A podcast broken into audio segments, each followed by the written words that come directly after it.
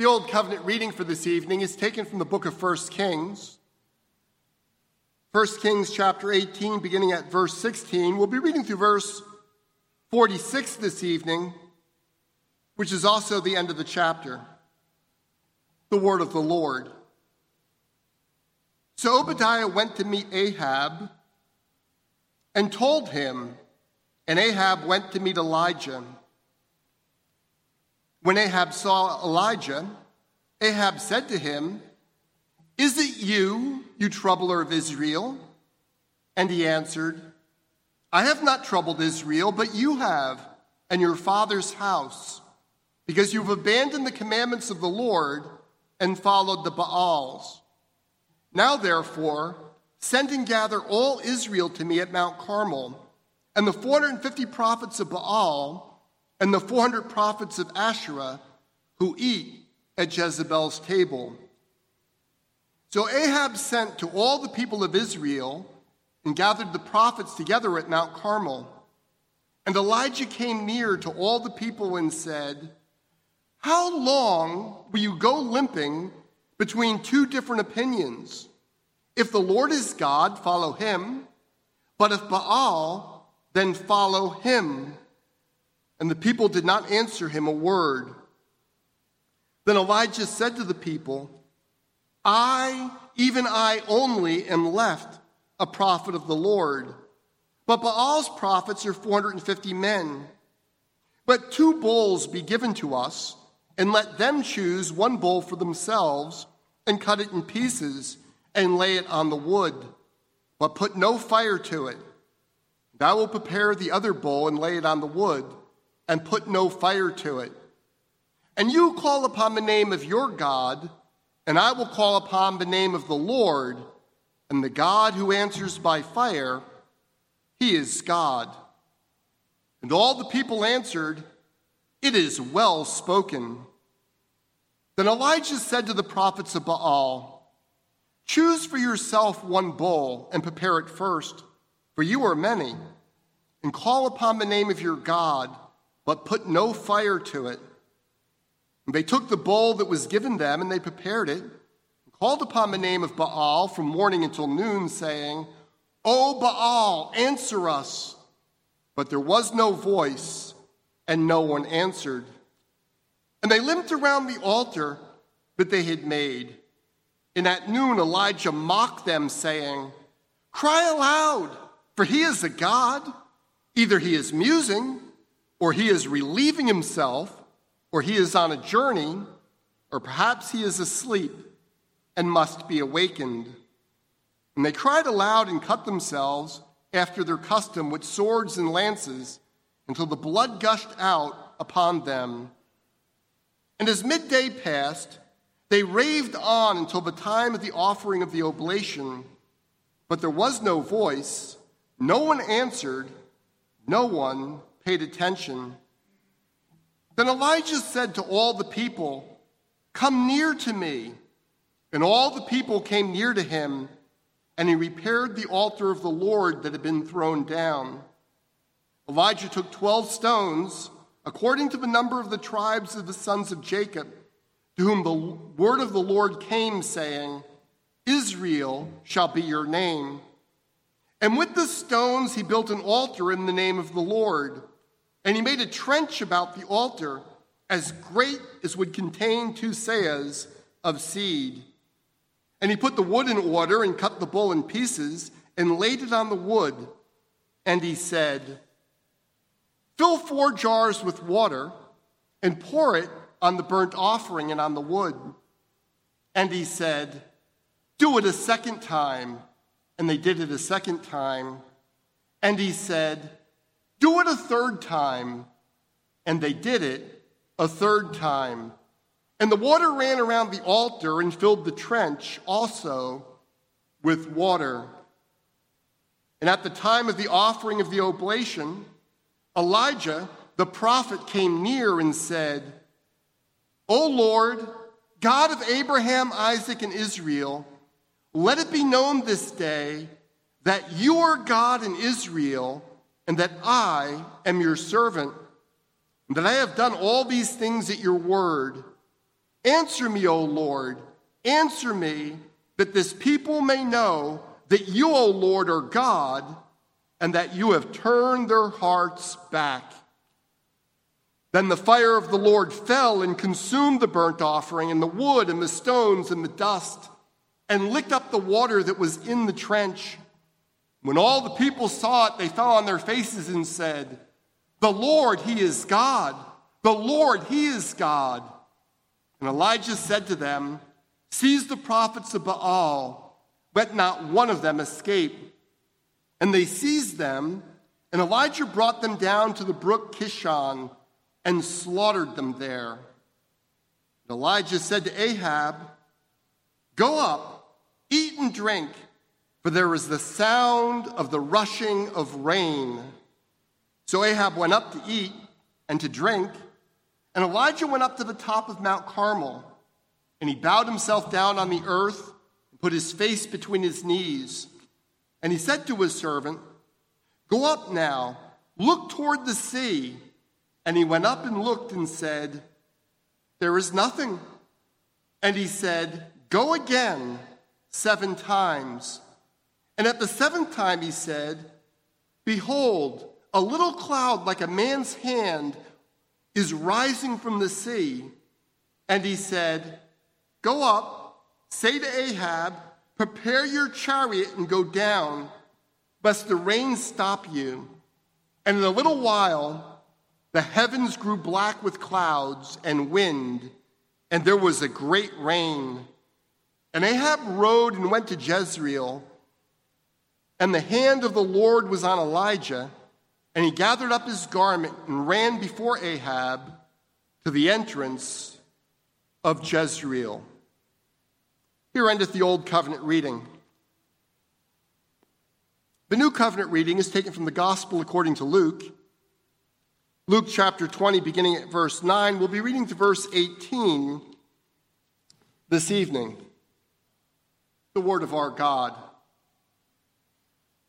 And he began to tell the people this parable A man planted a vineyard and let it out to tenants and went into another country for a long time. When the time came, he sent a servant to the tenants so that they would give him some of the fruit of the vineyard. But the tenants beat him and sent him away empty handed. And he sent another servant, but they also beat and treated him shamefully and sent him away empty handed. And he sent yet a third. This one they wounded and cast out. Then the owner of the vineyard said, What shall I do? I will send my beloved son. Perhaps they will respect him. But when the tenants saw him, they said to themselves, This is the heir. Let us kill him so that the inheritance may be ours. And they threw him out of the vineyard and killed him. What then will the owner of the vineyard do to them? He will come and destroy those tenants and give the vineyard to others. When they heard this, they said, Surely not. But he looked directly at them and said, What then is this that is written? The stone that the builders rejected has become the cornerstone. Everyone who falls on that stone will be broken to pieces. And when it falls on anyone, it will crush him. Here endeth the New Covenant reading. Please turn with me once again back to 1 Kings chapter 18. This will be the primary portion of God's Word for our evening sermon. Our God reigns. That is not simply a declaration of fact, that is a declaration of good news. The prophet Isaiah puts it How beautiful upon the mountains are the feet of him who brings good news, who publishes peace, who brings good news of happiness, who publishes salvation, who says to Zion, Your God reigns. As long as we realize that God is for us, that is really good news. But it is a proclamation that also raises an important question. Not simply do I know that God is for me, but am I for God? Perhaps we can ask that question in a slightly different and better way. Are we all in on seeking our praise from the Lord, or are we divided in our loyalties, not wanting to put all of our eggs into one basket? We turn in Scripture to the dramatic confrontation between Yahweh and Baal in tonight's passage. We are naturally tempted to put ourselves in the shoes of Elijah, that fearless man of God who was faithful to the Lord and to his calling in spite of great opposition. Perhaps by God's grace, that is precisely the person in this story you can most identify with. Thankfully, by God's grace, uh, we don't need to identify with Ahab or with the prophets of Baal. But I want to remind you that there's another group of people in this story. In fact, it's the vast majority of the people in the story. It's the Israelites who've been called out to this contest. What about them? See, it turns out that the vast majority of people in Israel are neither fully devoted to Baal nor fully devoted to Yahweh. They're engaged in a bit of syncretistic religion. They take a little bit of this, a little bit of that. They mix it together in a stew, probably a stew that was quite socially respectable in their communities. And they went on with their lives. Now, if that sounds familiar to you, and it should, that in fact is the American way. Americans very much think that you can kind of design your own religion. Actually, this is spread throughout the Western world today. You take a little bit of this, a little bit of that, whatever happens to please your fancy, and just mix it together. And one of the things that the crowd in that day didn't do, and frankly is looked down upon in our day, is they were not fanatics. Right? They were respectable in their religion, perhaps even those who nodded in Yahweh's direction, but they didn't do anything that would put them out of the norms of their community so that people would go, that person's just a little bit too carried away with his religion. As I say, if that sounds familiar to you, it is because this is the American way. And yet Jesus says, if anyone would come after me, let him deny himself and take up his cross Take up his cross daily and follow me. And he who loses my, his life for my sake will find it. Well, it turns out that American culture has a way of domesticating these claims of Jesus, at least in common practice. So we easily convince ourselves that instead of bringing every aspect of our lives under the lordship of Jesus Christ, that as long as we bring some of it to Jesus, we give him a couple hours of religion every week, then Jesus must be pleased with us. We are therefore wise to recall the words of our Lord to the church in Laodicea. There, Jesus says, I know your works, that you are neither cold nor hot. Would that you were either cold or hot. So, because you are lukewarm and neither hot nor cold, I will spit you out of my mouth. Or, as we heard this morning, you do not need to be actively hostile to Jesus to be in the wrong. Indifference to Jesus is idolatry, and such idolatry brings terrible consequences. This evening's sermon passage, therefore, is a bold challenge to the American church to stop limping between two opinions and to commit ourselves body and soul to our faithful Savior, Jesus Christ. We're going to look at tonight's passage under four main headings. First, blessed are the pure in heart. We begin with a beatitude. Second, sincerity is not enough. Third, God of fire. God of judgment. And fourth, his mercy is more. Let me give those to you again. First, blessed are the pure in heart.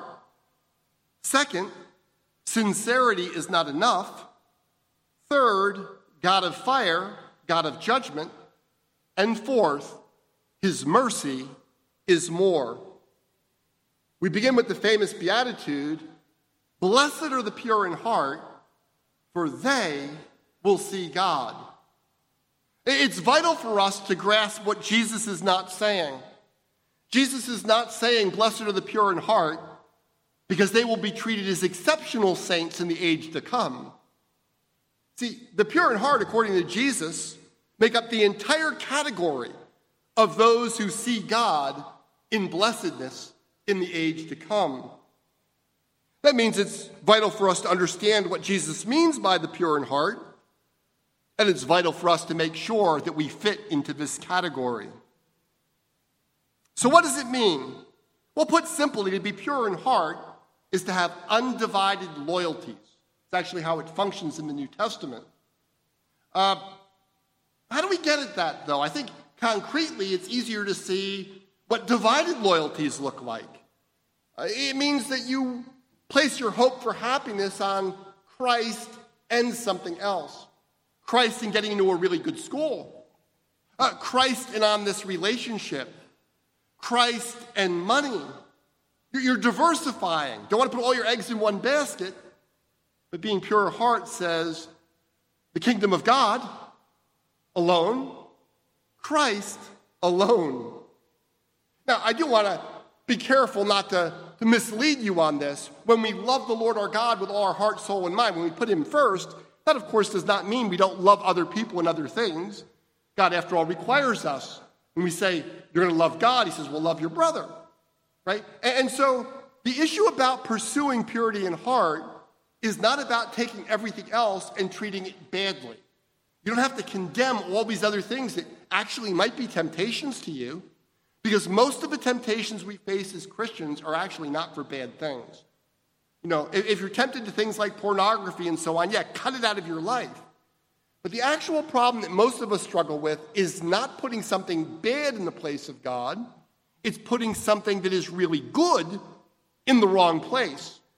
But as it ought to be subordinate to our relationship with Jesus Christ, it ought to be in support, it ought to be a blessing we receive from God and we've decided that that's going to be either the most important thing or the thing that we cannot live without. So, how do we go about pursuing this purity with God? I think the issue is we just simply need to meditate upon Christ Himself. Tonight we see that the crowds were, in fact, quite divided. Uh, the crowds assembled on Mount Carmel with uh, a desire to see a spectacle. You know, the, the king's going to be there, Elijah's going to be there, there's going to be 450 prophets of Baal, and we're going to see this great contest between the two prophets or sets of prophets. And they came out to see a show. Boy, were they going to be disappointed. Elijah does not begin by addressing King Ahab. Elijah does not begin by addressing the prophets of Baal. Instead of addressing the king of the prophets of Baal, Elijah begins by addressing the people. Look at verse 21 with me.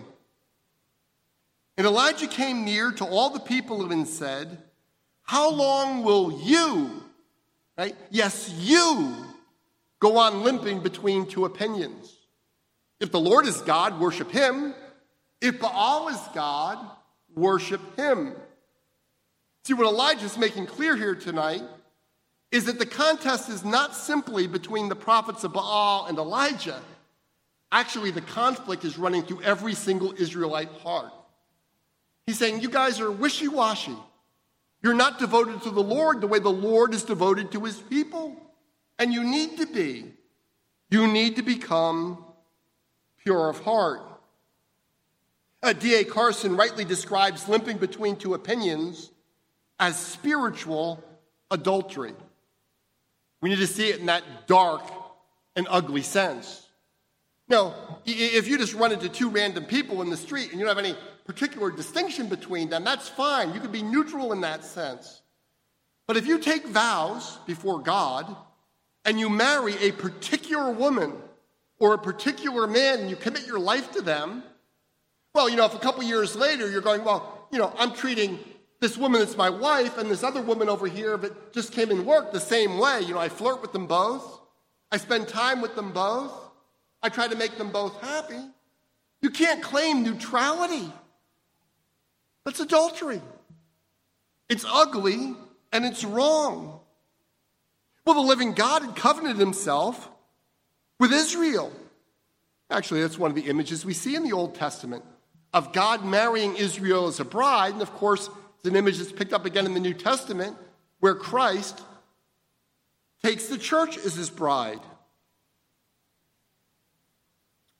The Lord had entered into a covenant relationship with Israel. He had delivered them out of the land of Egypt, out of the house of bondage. Uh, the Lord had given them his word, he had given them prophets and priests. He had given them his own sacred presence in the tabernacle and then the temple. And they had chosen to commit adultery with the Baals.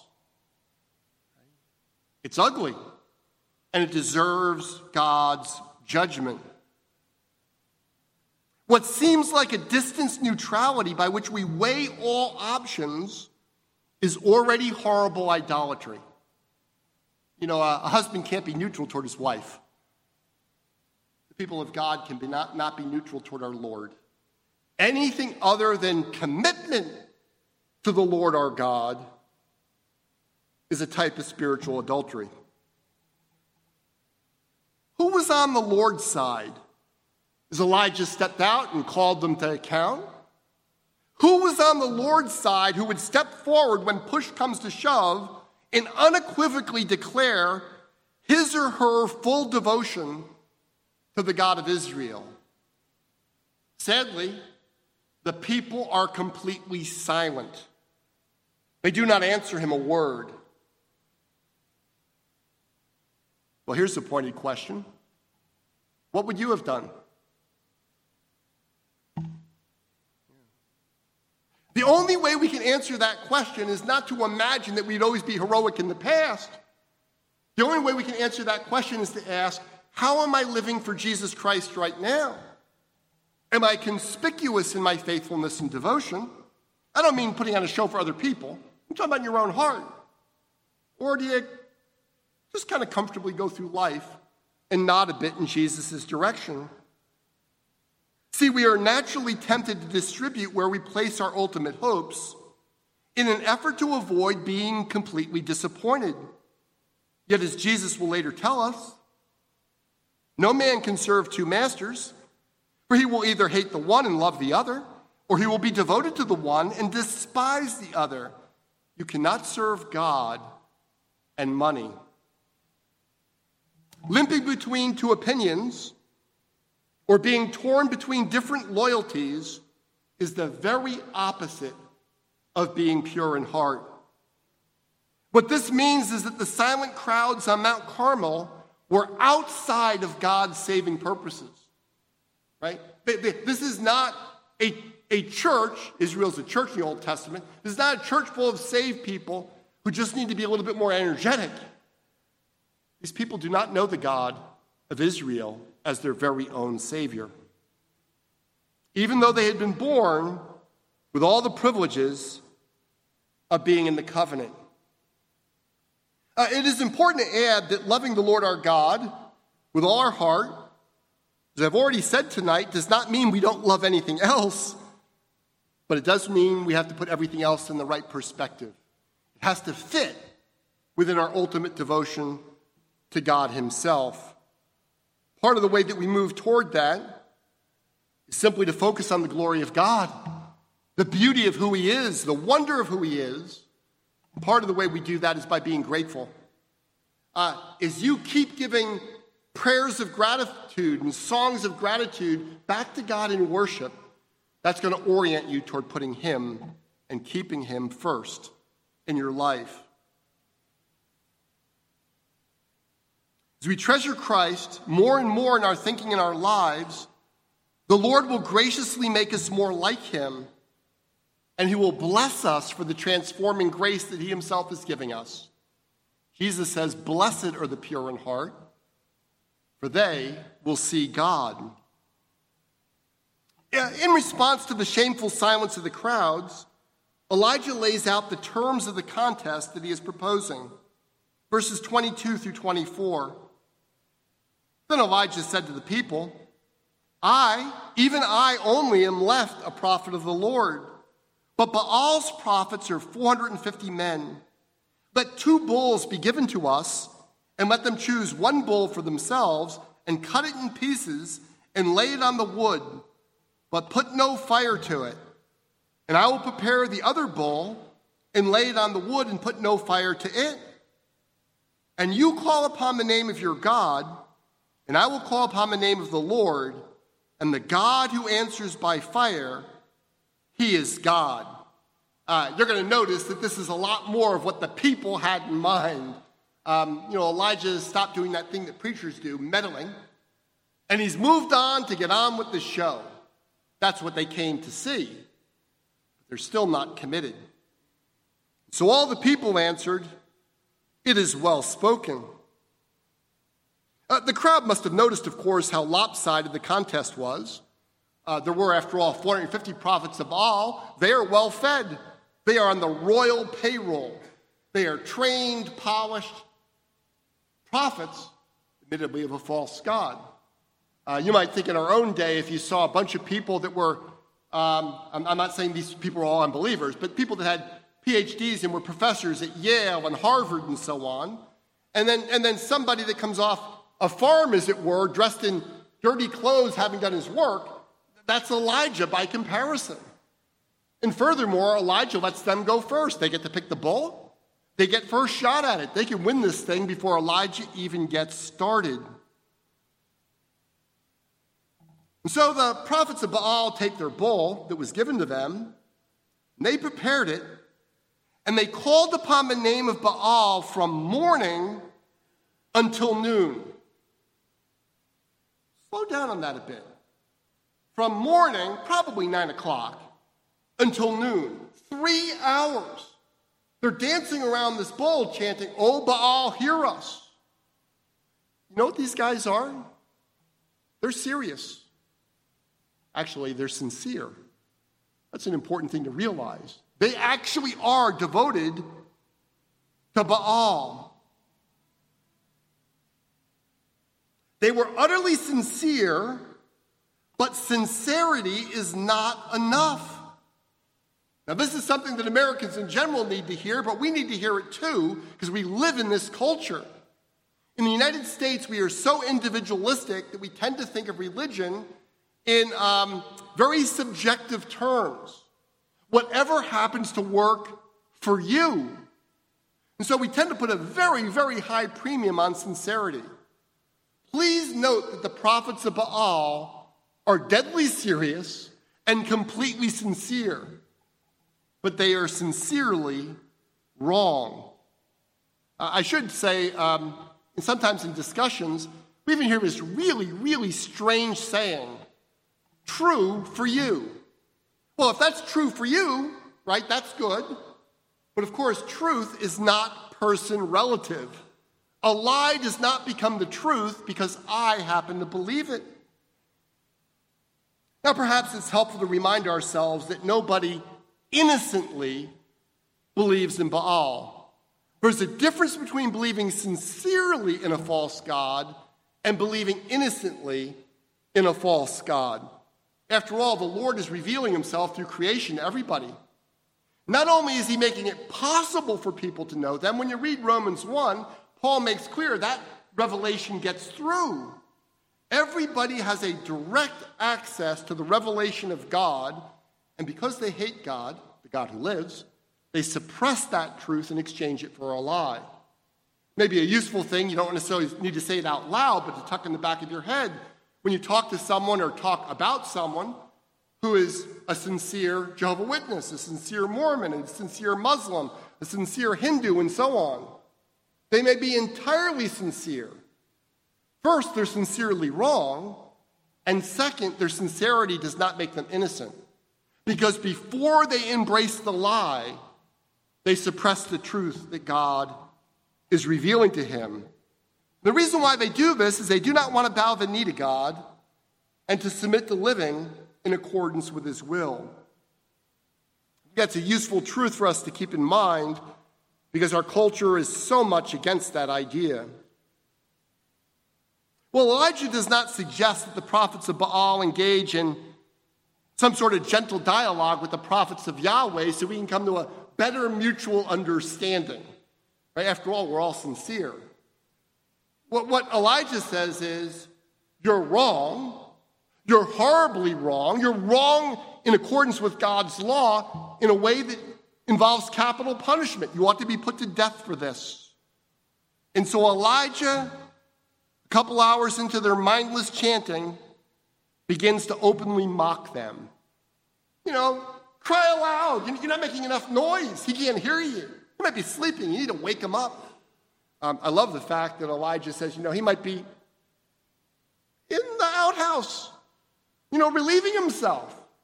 And um, the prophets of Baal, they just press on even more. I do want to encourage you to be careful with using the serrated edge of sarcasm as a tool to teach people about God or in debates. Um, that this passage is making clear there are, in fact, times when that might be appropriate, but it's going to be very, very rarely appropriate for any of us. One thing, none of us are prophets. Uh, but even apart from that, we should realize that uh, we're very likely to cut ourselves with the serrated edge or somebody who's listening on is going to be offended and turned away because they don't like our sarcasm. We're not actually advancing the cause of Christ. Nevertheless, God's word makes clear that those who mock the Lord deserve to be mocked. That's not complicated. Those who mock the Lord deserve to be mocked. I should add our, our own natural, it's my natural inclination too. I am you know, very much a product of the Western world and North America. Our natural inclination to move over toward polite dialogue may actually be part of the problem in this sense. Once we move to polite dialogue, we are creating, or we can be creating, the impression that the differences between us aren't that big a deal. And all we really need to do is come to a better mutual understanding. Uh, furthermore, in this particular case, it was important for the sake of the crowds that Elijah made clear just how utterly absurd it was to worship Baal. Right? Mocking the prophets of Baal may very well, I mean, Elijah doesn't know how it's going to turn out here in terms of the crowds, might very well keep thousands of people from worshiping Baal in the future, right? So there's a purpose. By the way, if you ever get into apologetics and you listen to great debates, and someone like Greg Bahnsen is just a brilliant, brilliant apologist, um, remember he's debating someone else up on stage. He's not having a personal conversation with somebody, um, you know, over dinner. And, and so the way that he's talking to someone in front of a thousand college students is in fact different than the way we ought to normally be talking to our neighbors. So, real life is complicated. We should all acknowledge that. And it calls us to seek the wisdom that comes from above rather than living according to somebody else's to do list. You know, here's what you do with sarcasm, never use it, use it a lot, whatever. We, we can't just fit things into that mold. But I do want to encourage you to think at least twice before attempting to use sarcasm to advance the truth. It's a very dangerous weapon. Uh, what's remarkable is how Elijah's mocking seems to stir up the prophets of Baal to demonstrate their devotion with even greater fervor.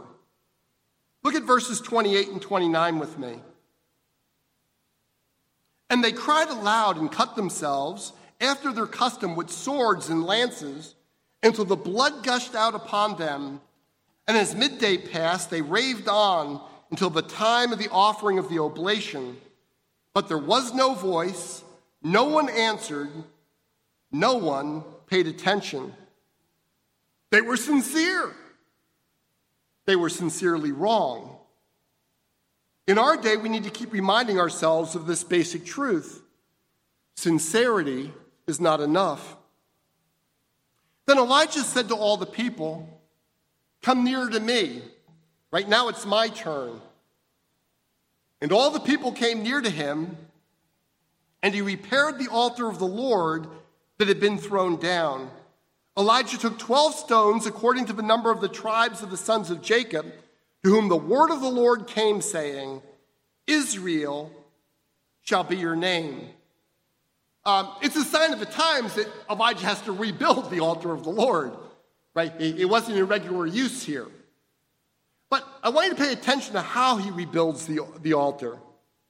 The actions and the language are calculated to evoke the glorious history that Israel enjoyed as the Lord's people. You know, the northern tribes of Israel right now are divided from the south, they're divided from Judah. Actually, the great sin, you remember, of Jeroboam that continues on is that the people are not going to Jerusalem to worship at the temple. They're, they're worshiping, when, even when they're worshiping Yahweh, they're worshiping him in the wrong way by worshiping him in Samaria.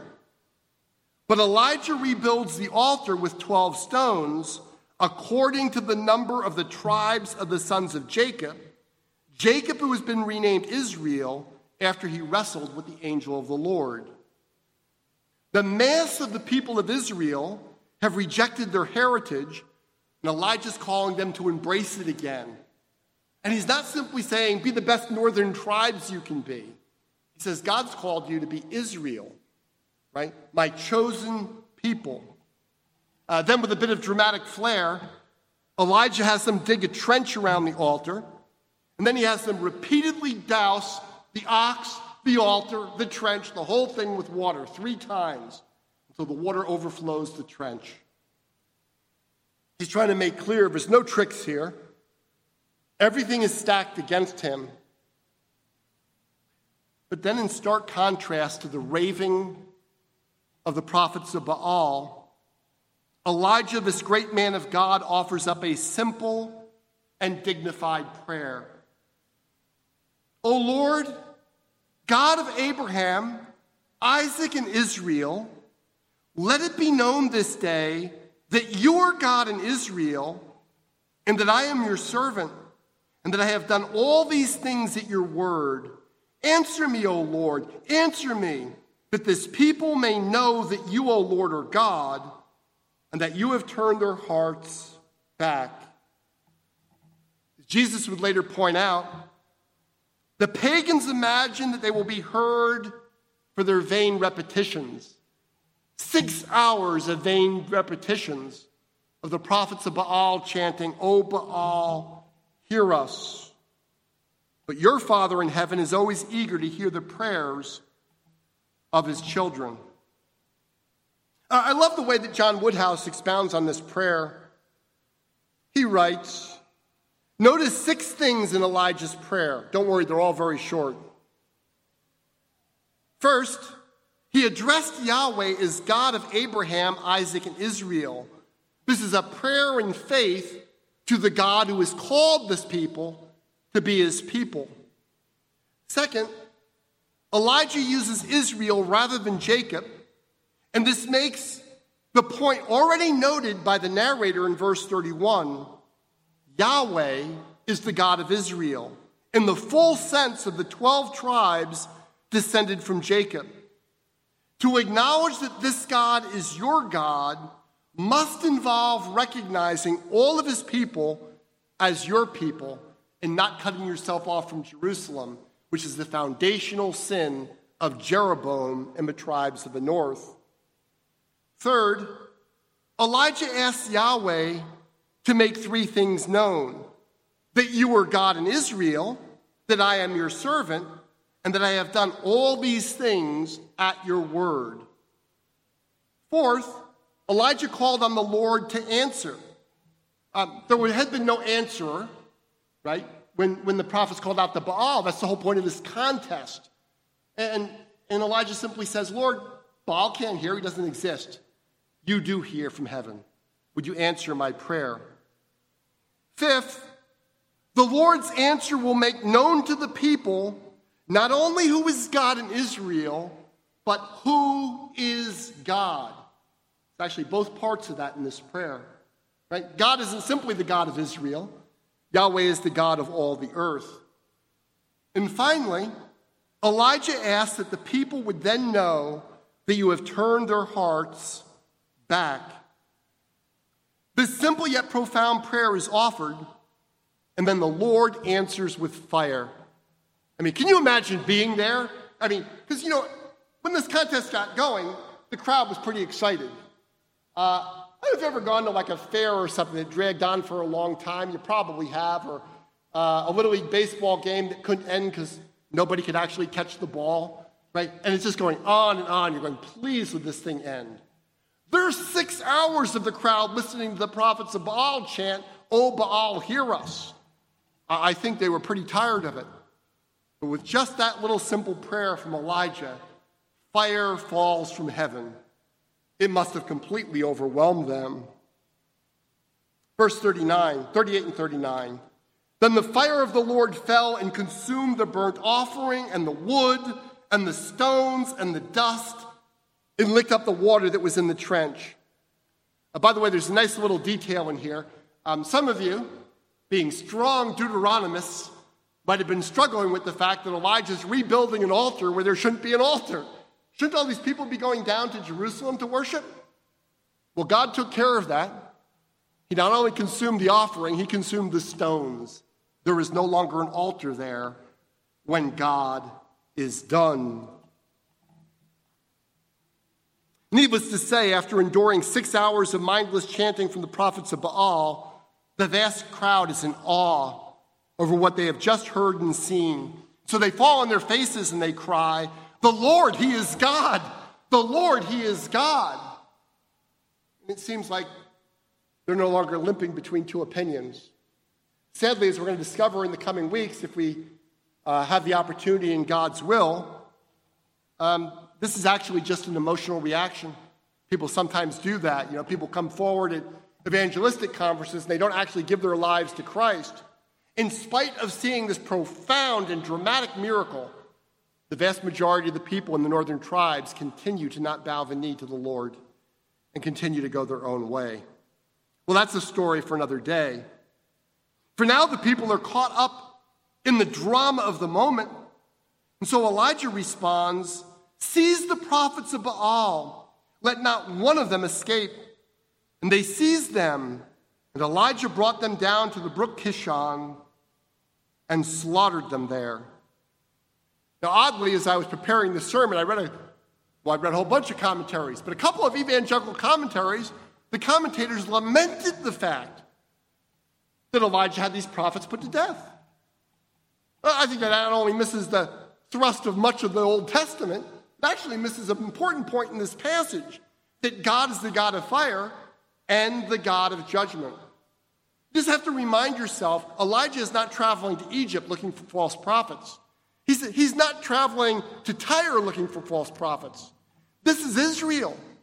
The law of God laid down clearly in the Pentateuch says if you prophesy in the name of a foreign God, you must, not you may, you must be put to death.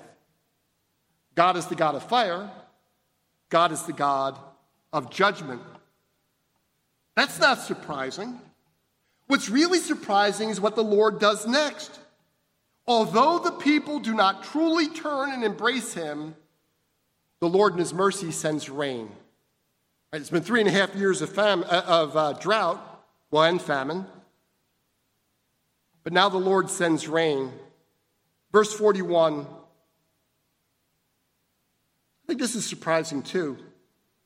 Elijah said to Ahab, Go up, eat and drink, for there is a sound of rushing, the rushing of rain. Um, to the little bit that I could put myself in Elijah's shoes, I think I would have gone to Ahab and said, Who's the troubler in Israel now? Right? I'm not as sanctified as he was. Elijah actually is quite kind and gentle to him. He lets Ahab know that rain is coming. There's, there's not a cloud in the sky, right? Not a cloud at all. We're going to see that in a moment. Not a cloud in the sky. And he says, You got to get going, or your chariot is going to be bogged down in the rain. And then he'll send a, a servant who was there with them with that same message a little bit later. so that Ahab can travel to Jezreel. Verses 42 through 46. So Ahab went up to eat and drink, and Elijah went up to the top of Mount Carmel. And he bowed himself down to the earth and put his face between his knees. And he said to his servant, Go up now, look toward the sea. And he went up and looked and said, There is nothing. And he said, Go again seven times. And at the seventh time he said, Behold, a little cloud like a man's hand is rising from the sea. And he said, Go up, say to Ahab, Prepare your chariot and go down, lest the rain stop you. And in a little while, the heavens grew black, and the crowds and clouds in the wind, and there was a great rain. And Ahab rode and went to Jezreel. And the hand of the Lord was on Elijah, and he gathered up his garment and ran before Ahab to the entrance of Jezreel. Here's a question How many times would you pray if you were praying for rain in the middle of a drought? I think if you're desperate enough, you keep praying, but sporadically, right? You don't just keep praying ceaselessly. You, you keep being reminded of the drought, you pray. Here's a slightly different question How many times do you pray? How persistent are you in prayer? If you know that God has promised to send the rain. That's where Elijah's at. All the way back when Elijah meets him with the widow at Zarephath and sends him back to Ahab, he says, Go back, because I am going to send rain. And what we see is Elijah, this great man of God, he's going to pray until it rains. He's down on his face. There's no evidence. The sky doesn't have a single cloud in it. He's praying persistently because he knows he's praying in the will of God. Well, it turns out that applies to us too. You know, this week there are a lot of things you're going to be praying for, but you don't know what God wants to have happen. You pray for jobs, relationships, healing, good health, all kinds of things, right? For yourself, for other people. And, and you should. God calls you to pray, to bring your, your desires, your hopes and dreams before Him. Pour them out before your Father in heaven. But you know, there are things you pray for that you know are in God's will, like praying for your own sanctification or the sanctification of your brothers and sisters in this church. Or, or when you pray, Thy kingdom come, Thy will be done on earth as it is in heaven, you know that's in God's will. That ought to motivate us to be persistent in those sorts of prayers. That we ought to approach prayer with a, a diligent zeal, not as a last resort, but as part, if I may put it this way, of the ordinary way in which God brings his will and his purposes to pass in our lives.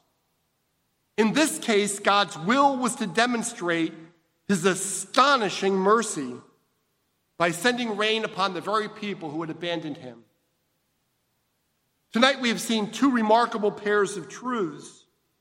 First, while we are called to have undivided loyalty, mere sincerity or undivided loyalty to the wrong thing is not enough. Second, the true and living God is the God who sends fire and the God who sends judgment. It is indeed a fearful thing to fall into the hands of the living God. Nevertheless, tonight's passage does not end on a note of fire and judgment. Tonight's passage in its climax is about streams of mercy that flow from our God.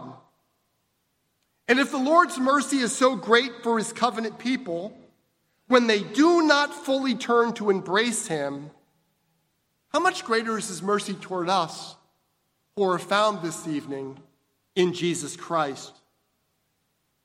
As Matt Boswell so beautifully puts it, what riches of kindness he lavished on us.